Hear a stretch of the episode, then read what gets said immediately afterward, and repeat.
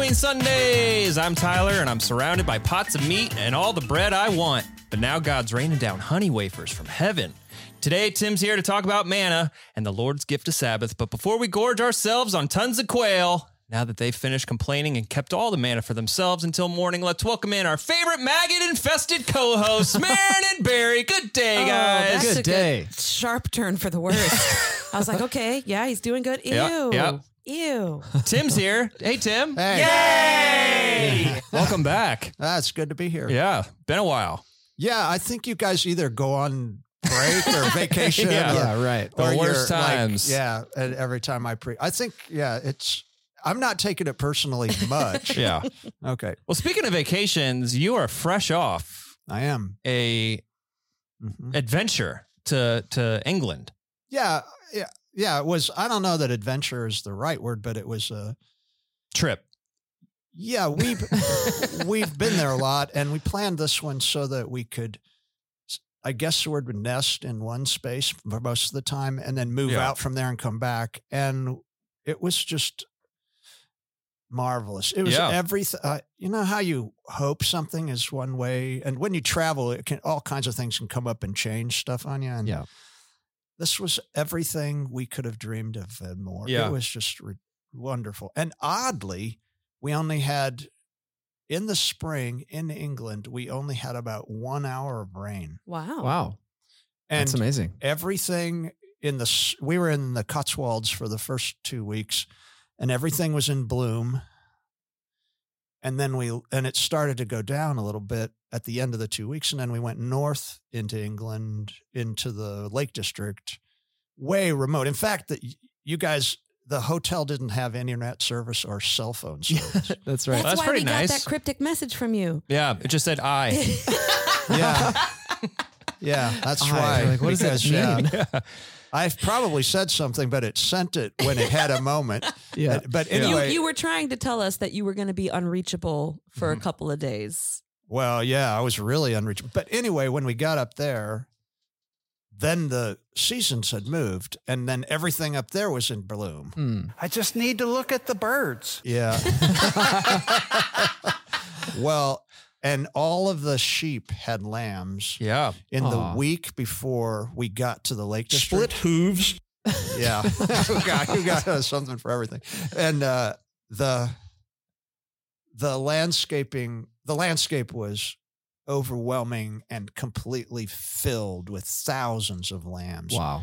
And That's pretty cool. it was and yeah, it was really a remarkable time. A remarkable time. So you were over there for three weeks, Yeah, a little longer, about three weeks and four days. And uh, you and Jennifer used to live there, right? we did. We did. Do you go to the same place when you go there? Like you go there every few years, I kind of feel like. Do you go to the same place? Well, this time we did. This time, not usually. This time we went to a hotel. Actually, Barry, it's the hotel, a hotel that we took your parents to when we went over Oh, a few yeah. years ago Yeah. in the Cotswolds. And the place in the Lake District, we've been going to that hotel. So, well, first time I think we stayed there was in 1979. So yeah, you go to the same place. But but we go to, we go to that hotel because we now know the fa- the owner and his family Oh, yeah. Yeah. and his and, and they have a they have um, on Wednesday night people come in from the countryside with fiddles and oh my goodness. It, it's in that- whistles and No, I, ha- I haven't been, but from all the pictures I've seen, like all the pictures my parents sent me, the Cotswolds to me seems like if you think about like rural England, rolling countryside, sheep on the hills, little looking up, there's like a little chapel at the top of the hill. That's absolutely that's the Cotswolds, and there's a there's a, a little pub on every in every town, and Right, exactly. the exactly. Picture I saw it looked like Middle Earth. that that's the Lake District. Okay. The- yeah, but the Cotswolds looks like the Shire. Okay. Yeah, okay. Maron, Yeah, it's like, you- like can you- hobbits. Yeah, Can you describe what Middle Earth? looks like? lush, lush with greenery, full of life, He's going to keep the raccoons out of the corn. misty mountains, and Well, hobbit holes. yeah, No, that's for all right. sure. Well, uh, there was there were about three days in the Lake District where the clouds had come down and were just hovering at the tops of the mountains, Mm. and it was just um, it's I can't even describe it. It's so beautiful, and where we were is so remote. Mm. And so everybody gets up and has these huge breakfasts at the English breakfast. And then you go out and you hike all day. And then you come back to the hotel in the evening. And in the pub part of the hotel, then people are playing guitars and fiddles. And, Did you and- bring your guitar on this no, trip? they have a. They bought a Yamaha for me. Oh, they've got one waiting for you. they That's had, cool. They bought one for me about eight years ago so that I would have one because I've had so many musical experiences there. And the owner of the hotel is truly one of the finest British fiddle players around. Mm. I mean, he's known as that. And so for me, I just start to play a tune and he just plays. And there was a really cool moment right at the end. One of the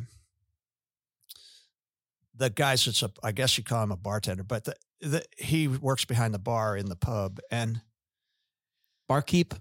I don't know that, yeah, I guess you could call him that. He's he we we were just about to leave to go back south the next morning early, and he goes, he's behind the bar, and he goes, just a minute, just a minute, and then he runs back into the back of the of this hotel, I guess, and he comes out with my guitar, and he sits down and he starts to play an Elliott Smith song that we know. For, I, I don't understand it, but he started to play it, and Jennifer and I sang it with him. And the bar, everybody was real loud, you know, dogs and everything, and it just goes, whoosh, and all of a sudden we're singing, um, what is it, Waltz Number Two, I think is what it Hmm. is, by Elliott Smith, Hmm. and we sing that song together, and it's so out of character, but who'd have thunk it, you know? That's And so, uh, what is that? How's it go? I'm never gonna know you now, but I'm gonna love you anyhow. That song. It's just like Hmm. it God just- rules. It was just, it was just magical, unpredictable In the storied life of Tim Ayers. yeah, Like, this, is incredible. So, Only happens so to when you. this happens, is anyone taking video? right? oh no, we don't. They're all take too enraptured by the magical Like moment. Jennifer- I will not say, taking I'll video? say one time when I was playing with alone with that the guy that owns the hotel, and your folks, Barry, were there. Mhm. Were they were there, and my wife taped some of that. Mhm. We got to see it Well, because I can should only have to- imagine it, and I want to experience it, and I probably never will in person. But I just I would love to Well- see what's going on when you Well, describe. I will this. say this: we will I'm, not. I'm picturing, I can't help but picture like fantasy tropes. Like they're doing this, and over in the corner is like a dark elf drinking an ale. yeah. Some uh, Dark lo- elf. local Well, news I- of the goblin invasion. yeah. We could not. not pass. Wow. Tyler, I can't wow. believe we had that. That sabbatical worked so worked wonders for your Yeah. uh, reaction. running on all cylinders. That's great. Sorry. Anyway, Tim, what were we, you I was going to say that when we were there a few, about five years ago, four or five years ago, with your folks and the Blevins, we didn't get to stay at the. It's called the Old Dungeon Gill Hotel, is what it's called, Mm. because they were full. They only have twelve rooms, and so you know you have to. You, it's hard to get a room there, and so we stayed in another hotel called the Drunken Duck, which is really cool. But anyway, but, um, but we drove over there so that I could see Neil, the owner, and we could we played a song. And as I was coming out, it was the first time that anybody in my life had actually witnessed what we've been doing for Yeah. for Yeah. decades. So what they And, say? Oh, they were taken. I Yeah. mean, they were they were stunned, and your mom couldn't. Be, your mm-hmm. mom was really moved by it yeah. and I couldn't do anything but cry. I just Aw. wept because it was like four of our dearest, dearest friends hmm. just witnessed. Something Something very so special to to you. you. Yeah. Yeah, I think I've told you this that Uh-huh. he he the guy that plays the fiddle is also like a chef, a well known chef, Huh. and so he he made a batch of sticky toffee pudding for us special while we were there, and he brought it out and he gave us the each this big big Of piece of course. stiffy. Is he is sticky he toffee. England's most in, most like interesting person in the world? Because you're you're pudding. obviously like Yes. like Central Indiana's most interesting Yeah. person in the world. Uh, Someone needs to make a documentary of the two of you sitting down with your instruments Okay. and just chatting for I gotta- I'll hours. let me tell you something about that in a second. But, but your dad says to him, I think I've told this story before. Your dad says to him, This is so good I could kiss you on the lips. And the guy says, On the cheek would be more hygienic. Oh my! um, yeah, we were just, he, Neil and I, and, and, and then there was Neil, and let's say it would be me, wouldn't it?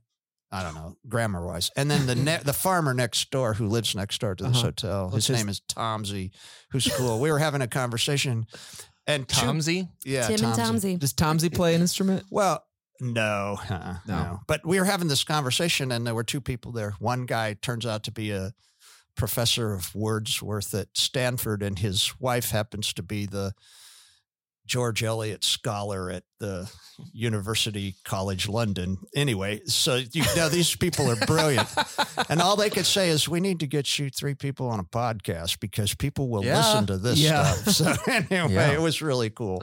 Enough Well, that about does me. sound cool, Yeah. guys. What cool stuff is happening in your lives? Nothing Follow can that. follow that. Nothing Nothing at all can follow that. So I- we're not going to try. I mean, I could. T- All right, you want to hear about cool? Yeah. Keeping cool. So our pigs have now. Ex- well, they've already been. They've experienced summer in Indiana, but now on our farm, we're trying to figure out. Okay, what's the best way to keep them cool? Because they don't Yeah. sweat, and so they get real hot when it's like 85, 90 degrees. And so the newest thing is part of my new routine is helping to make a mud pile or like a like a muddy part patch of of dirt that they just roll around in to Oh, get yeah. themselves nice and Mhm. cool. It's literally happier than a pig in mud. It's awesome. Maggie like rolling around. It's it's very very cute. Someone's gonna scratch my itch. yeah, exactly. That's how it is. Um, It's his favorite. That's have his you guys ever favorite been? Bar- have you guys ever been uh, dive bombed by barn swallows? Yeah, all the No. time? You, Tim, Yeah. Tim has. Yeah, Never happened to you in the streets of Chicago? All the time. I've never had that happen before, but I was while I was out there getting the mud pit ready. I guess I was too close to a nest, and they were dive bombing me, and it was really cool. Was it scary? Yes. Every time I of looked at course. it, if I was looking away, it wasn't scary because they're not actually trying to hit you. They're just trying to scare you away. Um, but but like every time I looked, they come straight at your face and then veer off at the last second. So that would be terrifying. Yeah, yeah, yeah. It's a It was awesome. nightmare. super cool. Love, Yeah. love nature. Uh, last thing, I think I've got apples coming in this year on two of my trees. That's amazing. It is. Thank you, Barry. I'm very excited. It's my- Apples. apples. All That's right. like the keystone plant of my entire garden Yeah. started with one apple tree, Mm. a, a couple apple trees, and so these two are Wait, what does that fruit. mean? like the first sig- it doesn't matter. We don't need to talk about that. okay. I don't know what you mean. when you make a permaculture guild of plants that Uh-huh. support one another, usually you want one kind of keystone plant that's like the Oh. one that's the main, the All right. primary of that little area. And I so thought had- you meant like Is that because it like feeds all the other things? no, the other things feed it. Okay, so you Or really protect wanted it. apples. Yes. Really bad. So I have an apple tree with support plants next to it. There's comfrey. There's like a ni- nitrogen fixer, some some Okay. lemon mint. What kind for of apples? They're like these Arkansas black dwarf apples. What? Yeah, they're like really, really. to dwarfs. Okay. We're back, we're back to dwarves. no, they're like these really dense, uh, dark purple apples. I had one at the when I bought Yeah. the plant. I had that apple. I I've ate never it. seen or heard of a dark purple apple. I've only seen it that one those- time, and I, call bought those it. plums. No, no, it's definitely uh, anyway. So that's what it. yeah. That's, and the other one is I. I don't remember what kind. So that's is. Happening no this clue. year. That's happening I for think, you. I think so. I'm sure they're all going to get destroyed by pests, and I'll learn a lot the hard way. oh no. Oh, That's how so it goes. optimistic. what what what pests are you fighting these days? Oh Barn swallows. well, but no, they're great. They eat mosquitoes. Um, Insects don't have blood in them. that's that's good. But their secretions are delicious. It's From always what I fun heard. when Depends when, on the insect, I guess. That's what he said in his message. It's Oh, you're always right, fun you're right. when like Tim or Dave or Amy come and visit and they hear How sound bites of incessant the sound- themselves from who knows a year ago. Yeah, It's like yeah. I never said that. You're like, well, we've been listening to it ever since. Yeah. Uh, Maron, what's new with you? I got to go home this last week. Took Oh. a little trip back home to Chicago. Took my son. Uh, it was kind of a twofold thing. My uh, whole production team went to a conference at Willow about production, Mhm. and like this is like it, Dreams come true. It's like a carnival for them. Yeah, it really is. And I, it's a church production. It is conference. It is, and so it. On one hand, you know, there's vendors, and you get to look Yeah. at the latest and greatest and cool gadgets and and things like that. And then there's breakout sessions where you learn best practices, and it's a cool way for church production community to come together. But then they had these breakout sessions that were just super worshipful and really like bonding and wonderful. And my whole team just left like flying on Mm. cloud cool. nine. Like they were just so full. It was super awesome. And then I snuck away for a couple of hours to take my son to see our favorite band. Yeah. And that was awesome and super life giving and a, a homecoming. Because it is this band's farewell tour, Mhm. so many people I knew were there. You turn around and it's like, oh, like Oh, just really? people I haven't seen in years and people who, you know, my son is 18 now and can go to these Mhm. shows with me and Yeah. they can't even believe how big he is. Right. And it was just super cool. It was a lot Good. fun. So does that does that uh maybe the answer is both. Does that like make you nostalgic for Chicago or does it make you like does it fill you up? It's both. Yeah, it definitely makes me nostalgic for Chicago, but it's it's super awesome that I got to Mm-hmm. be there and Yeah. yeah, that some of my friends are still around and Well, the good news is this band has been on their last tour for like three years, so I'm sure you'll get to see them again. I do. I get to see them one more time. Yeah, time. see, there we go. Right Like, this is the last show, yeah. No, so it's their it's their farewell tour, and they Mm-hmm. are playing a different set every night, and they have enough albums to be able to Yeah. do that, and Wow. that's half the fun. So my son and I've been following them as they've gone like Yeah. up through Minneapolis, and I think they were in Seattle or something last week or something like that. Like they're moving and they're posting their set list every night, Mhm. and Jaden and I are like, oh. Wait, What are they going to play in Indy? We're so on their farewell tour, don't aren't you supposed to like play the hits? Um, not if They're you're all- this band. they're You- all they're hits, Literally all They're all hits. hits. Okay. Yeah, yeah, I got it. yeah.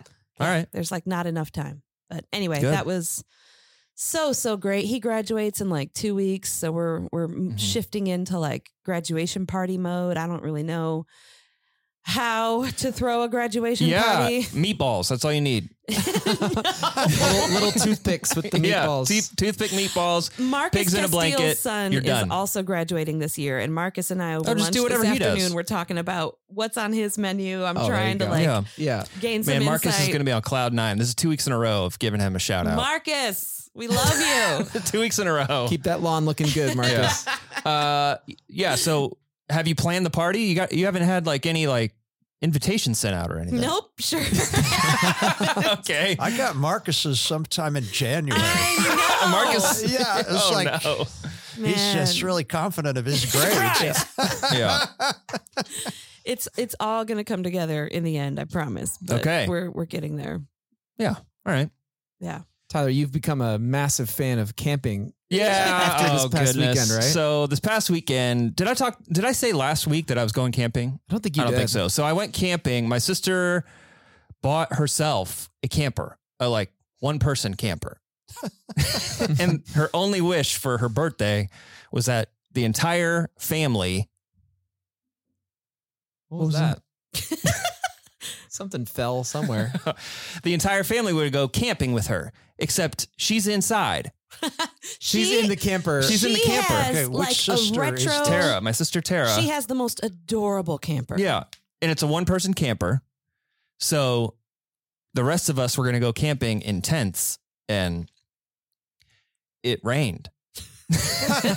and uh, my other sister's nine months pregnant and has all of us combined have four children under the age of five. And uh, my parents haven't camped in 40 years. So they, they brought nothing to the table. and uh, yeah, I don't know that we'll be doing that again. Sounds miserable. Tyler, when was the last time you had a good time outdoors? I like camping. Outdoors. Actually, I was the most prepared out of anyone there, except my sister who has the camper. Like, I brought all the cookware. I made the meals over the fire. I wow. yeah, I was very prepared. what I was not prepared for is sleeping in a tent that says like weatherproof technology and being soaking wet. Hmm. I was not prepared for that, that part. Like you're sleeping in the tent and the dr- the drops are literally hitting your forehead Oh my gosh. from the ceiling. Yeah. That's and miserable. so- did you That have a is- rain fly? Yeah, it says weatherproof technology right on the tent. And I had that fly up. That is Did it- my does it say only patent experience with pending? camping. uh, but it was good. It- I do like camping. I, I, it's here's what's really good. You know, 364 days out of the year, Uh. my kids are like, "Can I watch something? Can I watch something? Can I borrow your Nintendo Switch? Can I watch a phone? Whatever." Usually, uh, we try to make the answer no as many times as possible, but Mhm. it's in the house, so they want to watch stuff like Frozen or whatever. Camping, they didn't talk about it, ask about it, think about Nice. it once. Wow. So they're just awesome. outside living the dream, and that that's worth going That's camping what it's for. about. Yeah. So, but that was probably a one time deal. At least for with, now. with that group of folks. yeah. Uh, yeah. So that's what I did this past weekend. Um, did we ever figure out what happened? Did somebody fall down out there? Would you like me to go look? Nah. I think they're upstairs, up in the uh, Oh, okay. storage room, All right. rolling stuff around. All right. Um, so shifting gears, we are in week three of our series Breathe. Ground, into dust. Okay. And uh, Tim, you're here because you gave the message. Um, and I it's still going. Still going. I uh, I would love for you to share with us and friends of the pod what kind of the big idea was. What did you want people to walk away having experienced? Um, I wanted people to have an understanding that God and God intended for us to include Sabbath or rest in our lives and all that it could bring to us from the beginning. And He even organized their lives by virtue of the way that He brought manna around this, even before He'd given the law. And that it was it's just an, it, he says to, to be honest it doesn't say in the hebrew that sabbath is a gift it says i gave this to you in the hebrew but Mm. the nlt translated is as a uh, this is a gift to you Mm-hmm. and so i, I ran with that to sh- try as best i could to get people to realize that this is not something that we do because there's a rule about it but because god gave it to us to enhance our lives at a level that ends up making us trusting him Yeah. more. Yeah. So that's what I was trying to do. Um, yeah, that, that's, and it's So just an interesting story, but it, it organized their lives around a seven day week. And Mhm. that's yeah. what it's about. Yeah. So before you before you jumped into providing context and digging into you focused on Exodus 16, but before you did that, you know, you you took time to pray for the victims or those impacted by the shooting in Buffalo. Yes. Um, and as I'm watching this and I'm following along the ser- with the sermon, I realize, you know, we're we're doing this. We're praying for mass shootings. We're crawling out of a pandemic. There's a war in Ukraine. Mm. It's weird for me to think about God wanting me to live a refreshing life when we're surrounded by just non-refreshing things. Do you think it's do you th- how how do you think the message of Sabbath hits people like it, it feels like like uh in in a in a good way. It feels like um whiplash Mm. a I little get- bit. I get that. I I would say this that God's intention of Sabbath is primarily so that we will trust him at a deep enough level with that he's involved he's present and in, invol- involved in the details of our lives so Yeah. that as things are that the darkness around us that we don't suddenly feel abandoned Mm, that the whole point of Sabbath, uh, particularly with the manna, the giving of manna, was to bring a trust week after week after week that he was going to continually be there present with them without and we have to remember they moved around and all kinds of things happened but the, the manna never stops yeah.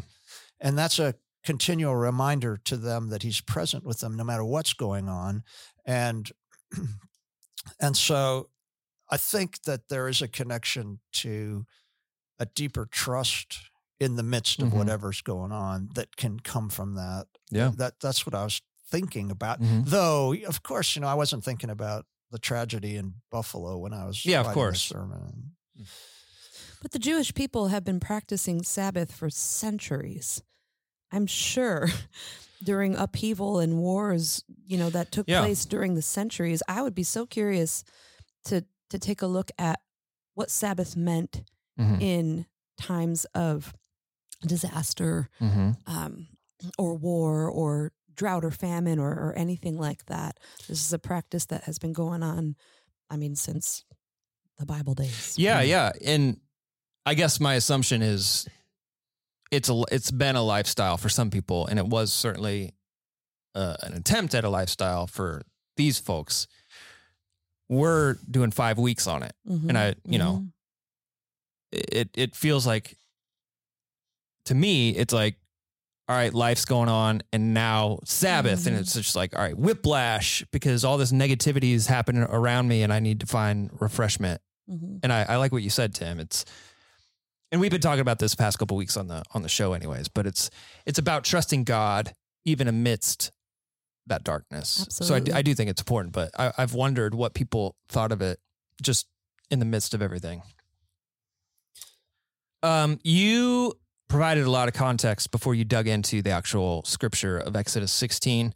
So I had some other contextual questions I was hoping somebody could answer. Um, so this is the story of manna falling from heaven. At that point, how long had it been since the Jews left Egypt? One month. Just one month? That's One it? One month. Yeah. And that's all it took for them to complain like that?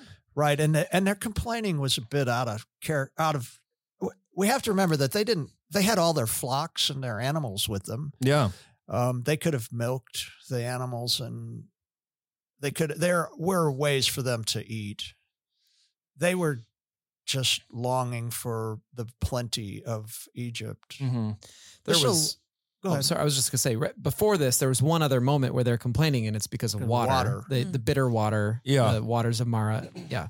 Yeah. So so that they first, it's kind of like two parts of the same story, and then there's Yeah. a third story where they complain about water again, and so those three kind of make up a little trilogy of complaint, and it's it's the point in the story where God is testing Israel Mm-hmm. essentially to see will you trust me as your provider. So Right. I think there's an aspect to the whole story too that they didn't know him that well. right, right, and that they're they're we have no idea whether they were polytheistic in their thinking or monotheistic but this god the the odd gods in the ancient world ruled over specific spaces and this that you worshiped the god as you moved under his space Mm. and this god seems to be saying i'm going to go with you everywhere and Mm. Right. follow Yeah. you and Mhm. and so since he moves with them, that's completely even the fact that he would he would get credit for what was happening in Egypt and then they'd go out into the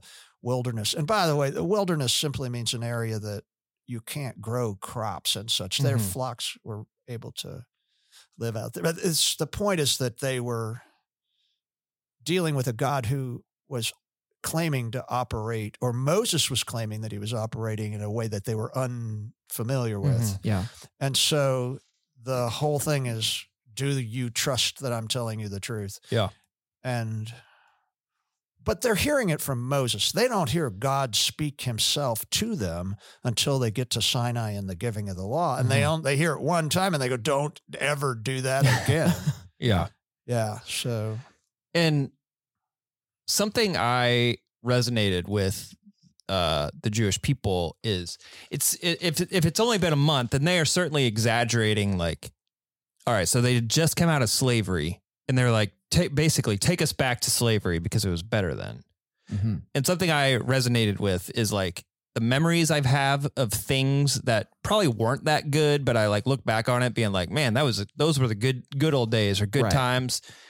Uh, like they were wishing for Egypt and when they were slaves over the wilderness, but I get I get caught up in like revisionist history yeah. a little bit, and Well, I wonder like, if that's it's what like they were looking doing. back and being wistful of like, man, the high school those days Yeah. were so great because you could just had so much free time. No, you Yeah. didn't. You were, And then you, were forget about dropping orange juice on your khakis. right on your crotch. Yeah, that was my high school experience. Freshman orientation, I spilled It's an not great. entire. I spilled an entire glass of orange juice onto my my khakis, my light colored khakis, and I had Oh. an orange stain. We're all miserable. yeah, yeah, yeah. It's it, you look back, but it's not actually as yeah. rosy as it was, as you think it was.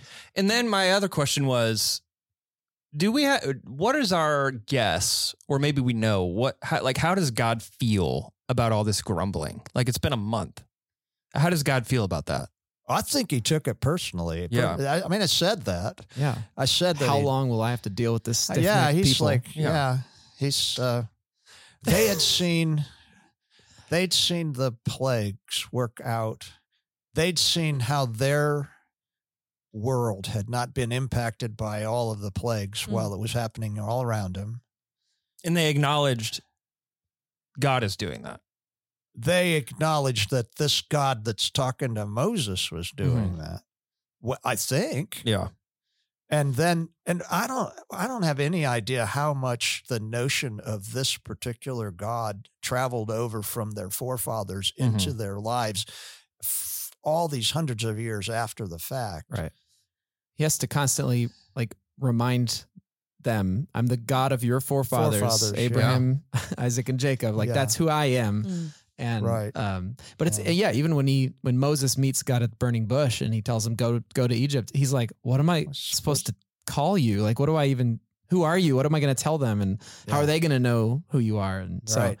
yeah, definitely things had drifted in their consciousness of God, of Yahweh. Yeah. And and they were living in a world that had a religious system that was pretty organized Yeah. that was over them in a in a very I mean that the Egyptian world was strongly Yeah. controlling the the world of the Hebrews. So Hmm.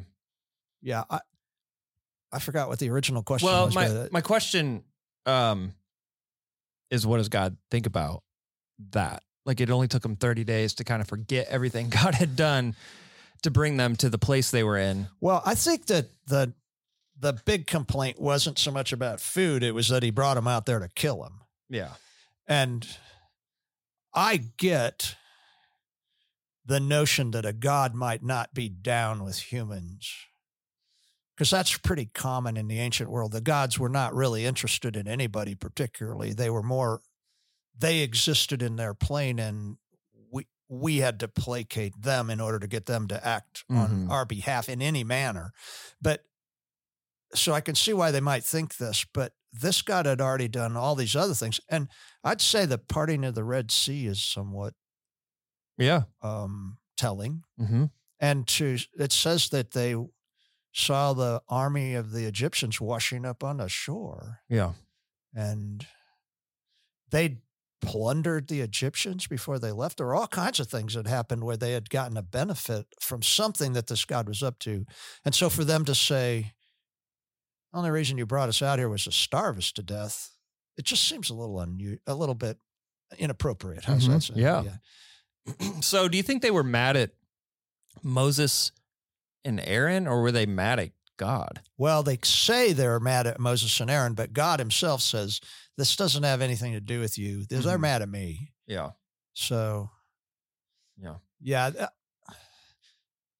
it's so hard for us to get our arms around what it would be like to have somebody in our midst who's actually speaking directly on Yeah. behalf of. Mm-hmm. God and for us to take it seriously. You know, mm-hmm. it's like, uh Well, and the type of complaint, it wasn't, if only we could go back to Egypt. It wasn't, man, I wish we were still in Egypt eating meat and, you know, bread.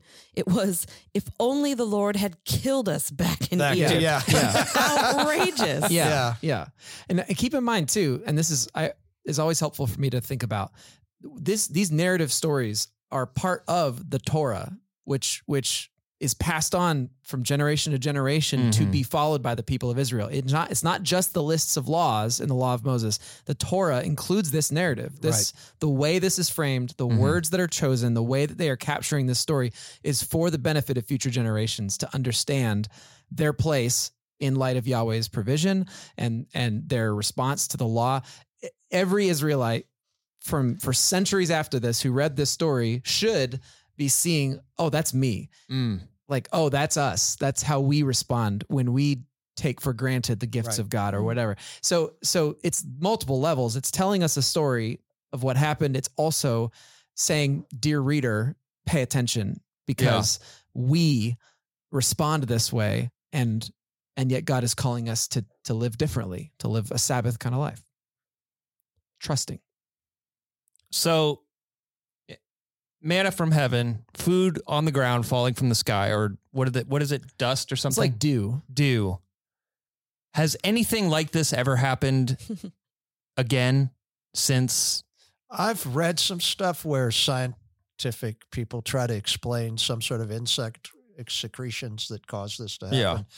But they those explanations fall flat as far as I'm concerned. I Yeah. I know that everything that is miraculous and particularly in the in Genesis and Exodus, in those things where those stories, people try to find some uh, naturalistic reason for them happening. Yeah.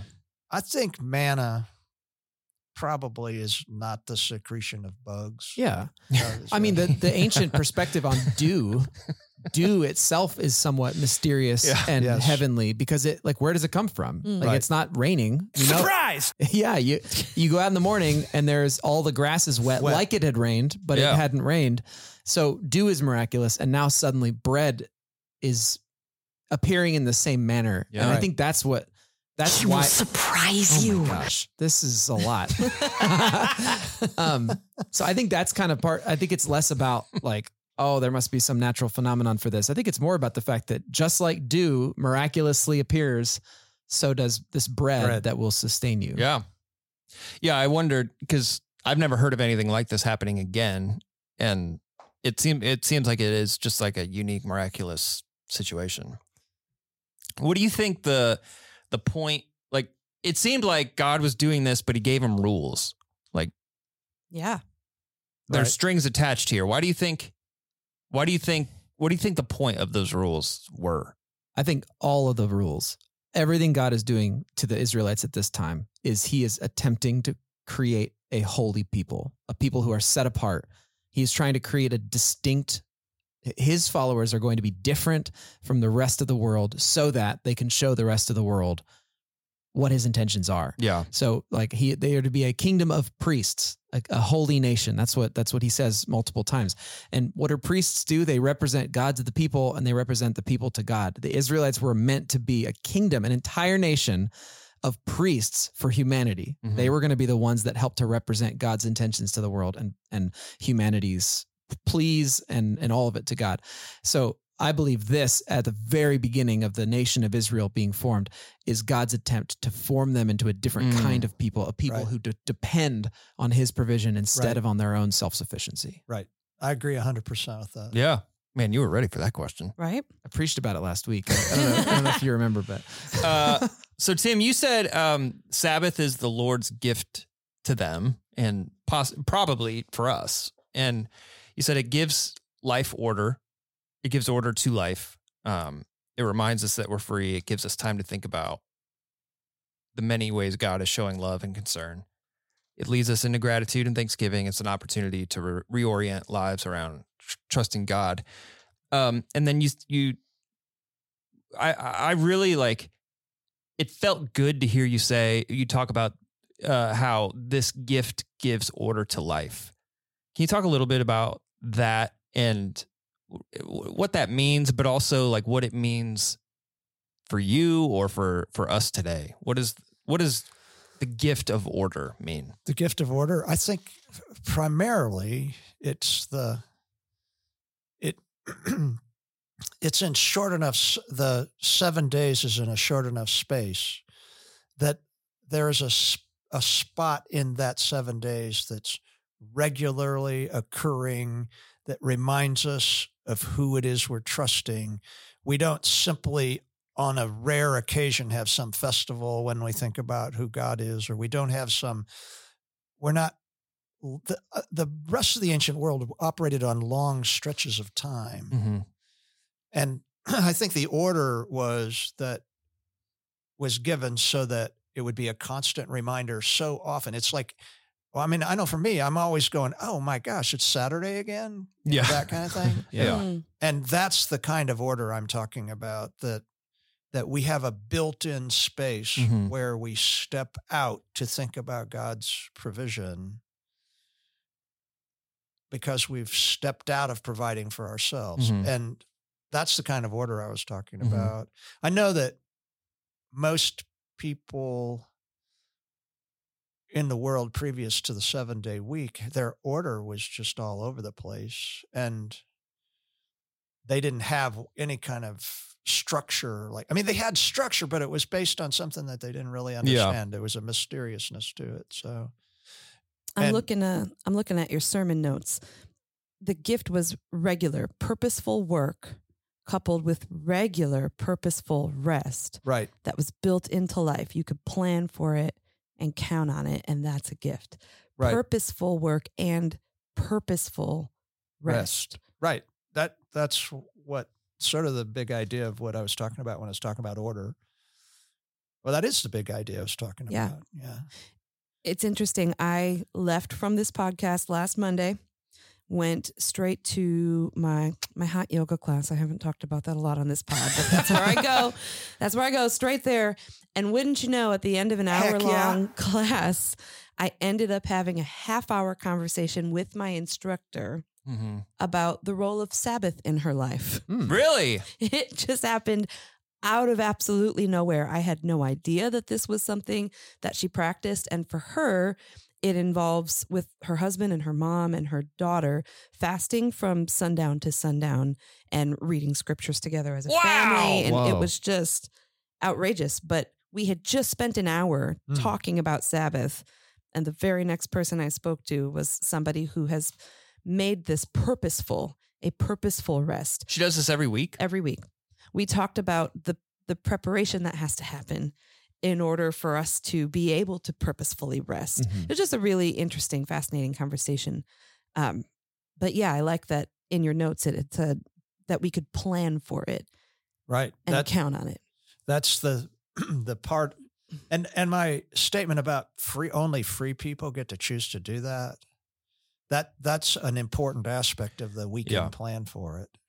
Because once your life when your life is controlled by as their lives had been by others, you can't you can't plan for anything. Yeah.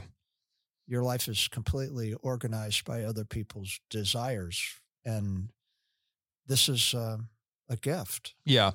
I, that, yeah, that's the second thing you you had brought up. Obviously, physically they were enslaved for hundreds of years and now God had set them free.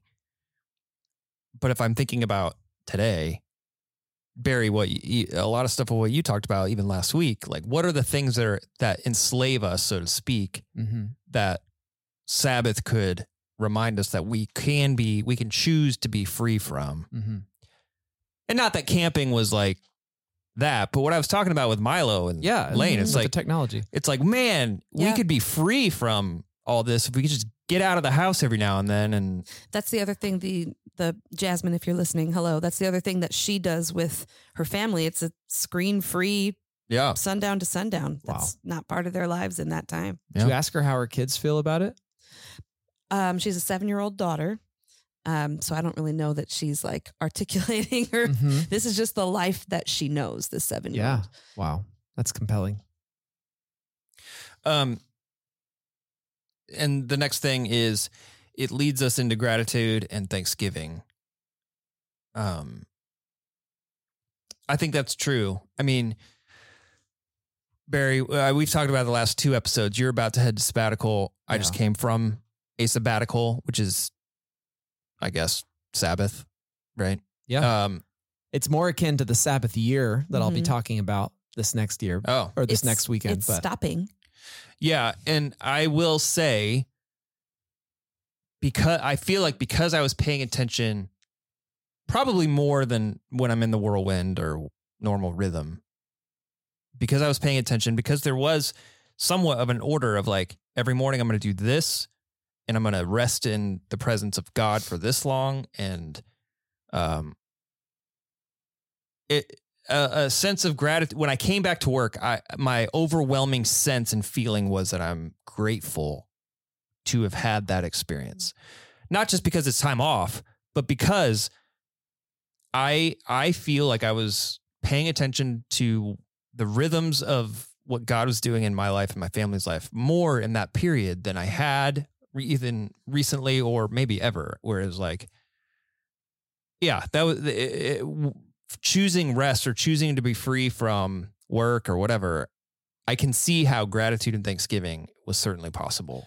Right. There's in this particular story, there's the fact that they'd gathered two days worth of manna on the day before, Yeah. and then while they're eating it, the next day, they they have a thank they they can thank God for His double provision into that day, Mhm. the next day.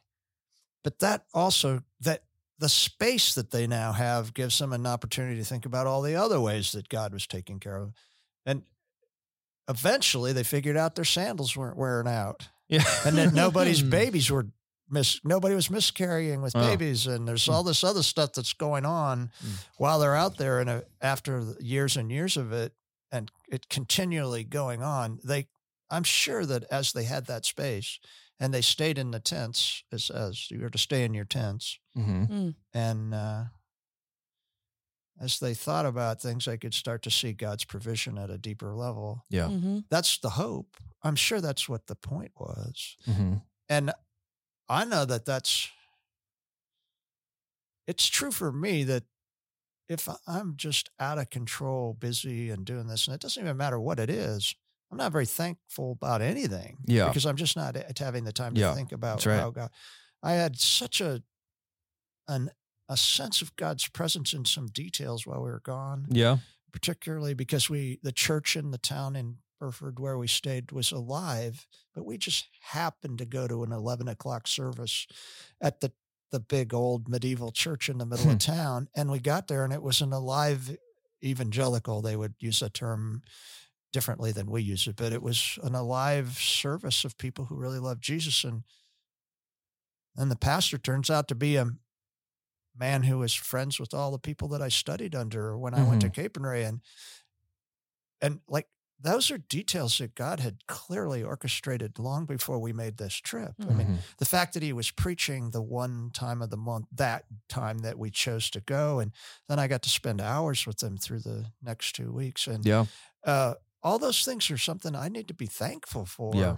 But if I'm so busy and overwhelmed, I don't have time to think about it. Just uh, I can't imagine how many sacred moments I've just had with people that I've just let roll off my back because I'm just too busy getting on to Mm. the next thing. Hmm. Yeah. So last year in the springtime, we were in our tidying up series, and this year we're in this this rest, this breathe series. And it wasn't until just sitting here now having this conversation that I'm starting to kind of draw parallels in my life between the two. I I stood in the doorway of my master bathroom last night and looked into my closet. It's a pretty big closet. It's not like a walk-in closet, but it's like the kind that takes up a whole wall. And I said to my husband, my Don't closet act like you're a big shot. my closet is a metaphor for my life right now. Oh no. right now, my closet rod and the shelf above it is like pulling out from the wall, Whoa. like about to collapse onto of the, the, ground. the weight of the clothes. Because I have gathered too much stuff. Uh oh. I've gathered too much stuff.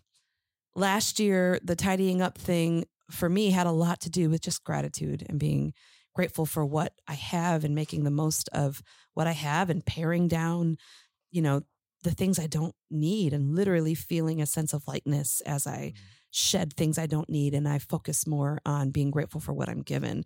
And here I am a year later, I'm looking at my closet and it's an absolute disaster.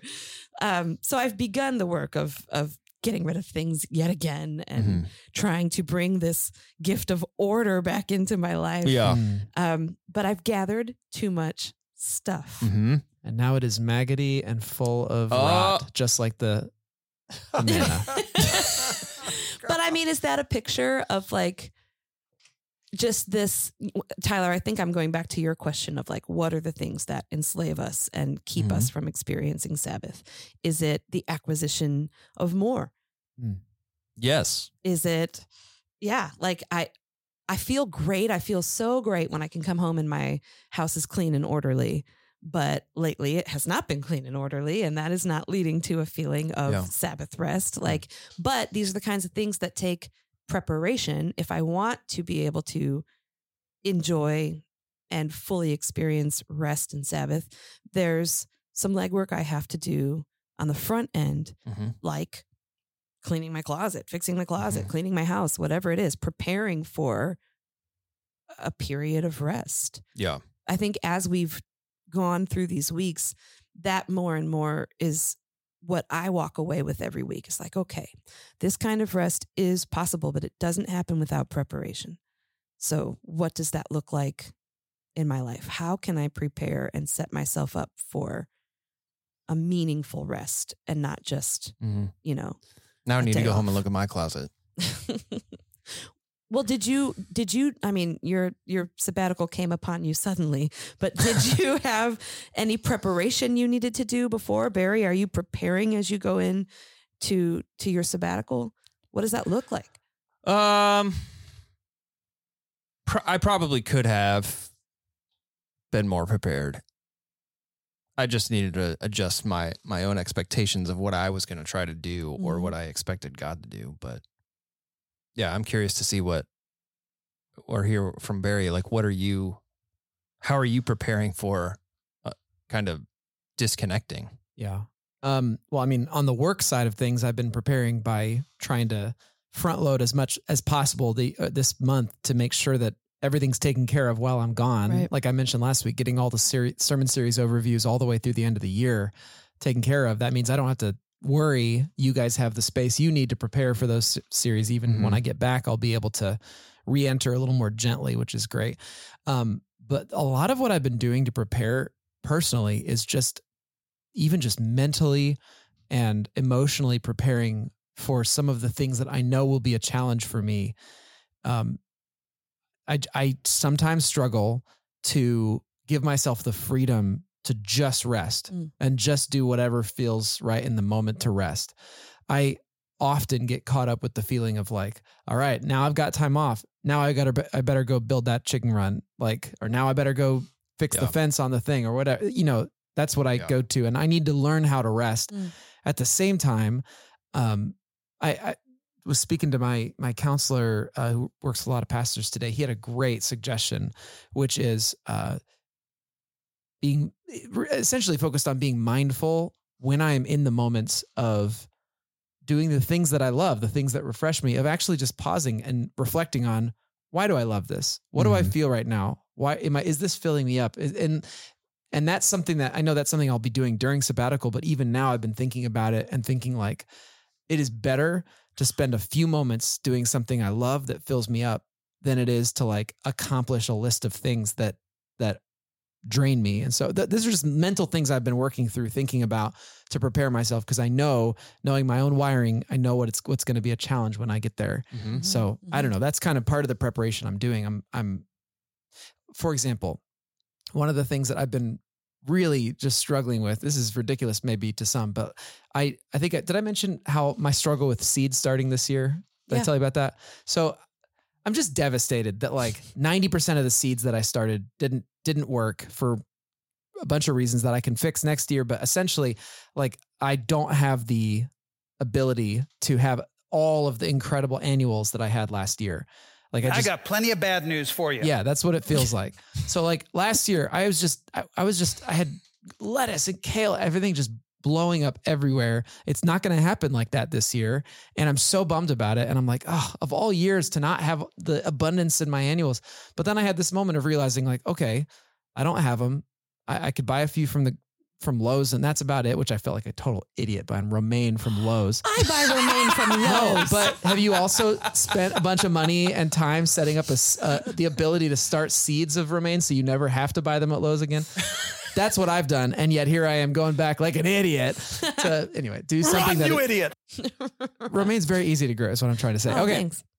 um anyway but but like what i realized is okay i need to shift my my mentality and and i did i'm thinking now okay this summer my focus is going to be on the perennials that's what i'm focused on i'm focused on the the the long-term plants Yeah. and the the garden as a whole and i'm not going to be so worried about the annuals the, the the ones that are growing will be nice to have that's not what i'm focused on and so it's it's just the mental Mm. work of shifting my expectations like you said tyler so that when I go into this sabbatical, it really is a time to listen to God and meet meet Him and rest Mhm. and not burden myself with unrealistic expectations. Yeah. I will say, Tim, you you said uh, you know, rest and trust in God isn't our culture, but we have the freedom to choose it. I will say, I think what I would have wish what I wish I would have done differently is I wish I would have brought like my family along in that preparation because it was like Tyler's on sabbatical. Mm. What are we supposed to do? and Yeah. so as you go, Barry, I wonder how you can include and incorporate Olivia in the like preparation because Mm. you said last week, like it's not possible for us to just decide we're going to Sabbath with everything around us not doing that. Right. And Right. so Right. Right. that's the kind summer is busy for Olivia and the work that she does. yeah, that's, That's true. kind of uh, what I a little bit of what I experienced, which is like Mhm. Tyler's doing this, but everybody else is kind of moving on, and it was it was a challenge. I wish I would have prepared differently that way. I had the advantage. I was on sabbatical a year ago, I guess. Was no, it was in the summer of a year ago. And I had the advantage that my wife is no longer employed, and we planned our time together, which was really re- Yeah. remarkable. Yeah, Yeah. I th- you asked earlier, what is it that keeps us from rest? Yeah. yeah. I think for me, it's mostly the uh, since I, I was brought up in this really s- strange milieu of the fact that everyone, and this is going to sound really weird, when I was in the fifth grade, it was discovered that the pastor and his brother in law were not only sleeping with lots of the women in the church, but were stealing all the money. Oh, And so when Faith Church, which is a local church, started, it started with people- Maron's face. I'm like, you don't have a soundbite for that? I'm- you just I'm- dropped some devastating news. and That's a joke. no, wrong one. Oh, sorry. um, but my Surprise!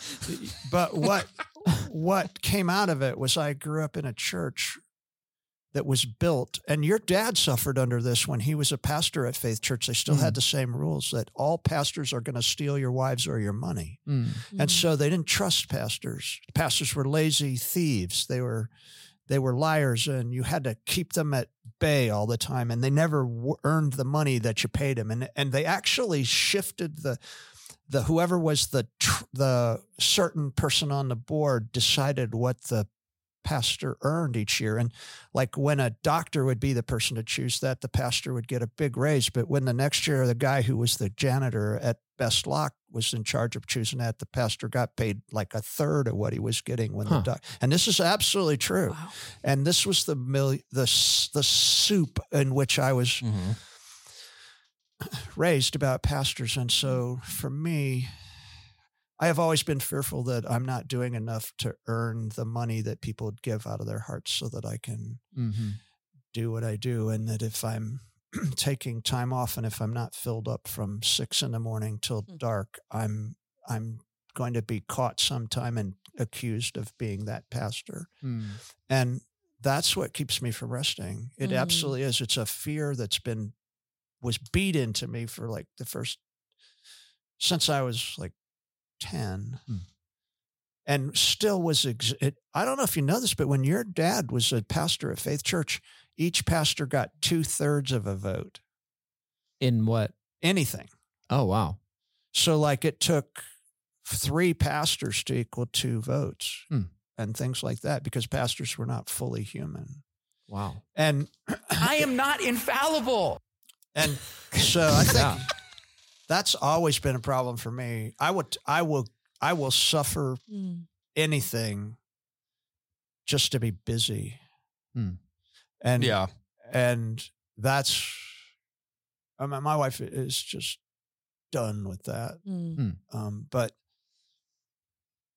I got a little bit of freedom from it. I'll be, hon- let's just, I know I'm being really honest right now about this, but I got freedom from it on my last sabbatical. And then when I came back, the tone was just so different that it, it's helped me. It's Mhm. helped me with this because the tone, the, and it's not a criticism of anybody before, but the tone is just really different, guys. And so it's like my finding space to actually just rest in Jesus and to trust Him. This, it makes me a better pastor. Mhm. I'm not a better pastor because I'm busy. Yeah. I mean, more people might feel like they have access to me if I'm busy. But that doesn't mean I'm a better pastor. Right. Yeah.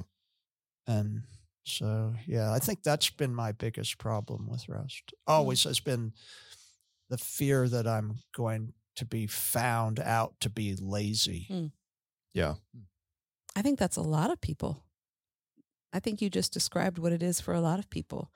They will per- perhaps overwork themselves to be seen as a hard worker because Right. the worst thing for them would be somebody thinking that they're not pulling their weight or or they're lazy. I, I think that, that that goes for a lot of us.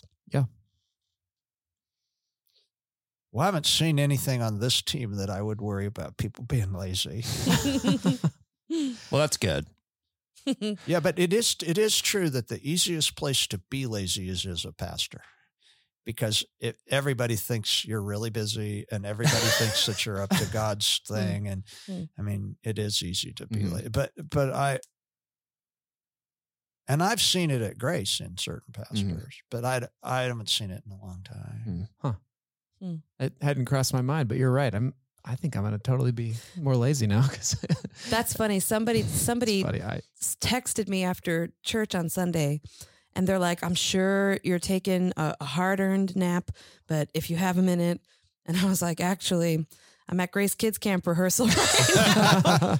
Can I call you as soon as I'm done with this? And- Yeah. Well, you know, one time uh, last, I think it was about a year ago, one of my grandsons was just furious with me about something. and he looked at me and he goes, I don't know why you ha- can't do that because you only work one day a week. Yeah. And you only work till lunchtime. Well, that's what I thought. That's what I thought before I came here to work. I was like, well, how easy is this going to be? It's what do you guys do all week? all you got to do is Sunday mornings. But yeah. Um, Barry, where do we go next? What are we going to do? All right. Well, we're continuing to look at what Scripture talks about with Sabbath. This this time, we're going to look at the Sabbath year, which is going to be a fun uh, expansion, as well as some of the other specific Sabbath commands that have to do with uh, protecting the rest and Sabbath of others Hmm. in within your sphere of influence, including your animals, including the land itself. Right. Whoa. So it'll be, I think, interesting to kind of to get into that All right. and think about the different implications of it. Good. Uh, Tim, thanks for being here. Yeah. Sorry the music thing didn't work out. Tim gave me a CD earlier, and my computer doesn't have a CD drive on it. And he said it's the only place that song he was going to play for us today exists. And uh, I think there's some other CDs of it, but I don't know. yeah, but I don't know that I have it Yeah. anywhere else. Yeah. I was just told that that particular band was digitalized from the original 16 tracks oh, tape. So Wow. that So I, I have to find out about Yeah. it if that's available in any manner. But well, you'll be back this summer because you're uh, you're preaching quite a bit, right? I'm preaching quite. yeah, a you'll bit. be back. We'll do it next time. Uh, Maron, will you please send us out? I sure will. Do justly, love mercy, and walk humbly with your God. And we'll see you on the other side of Sunday.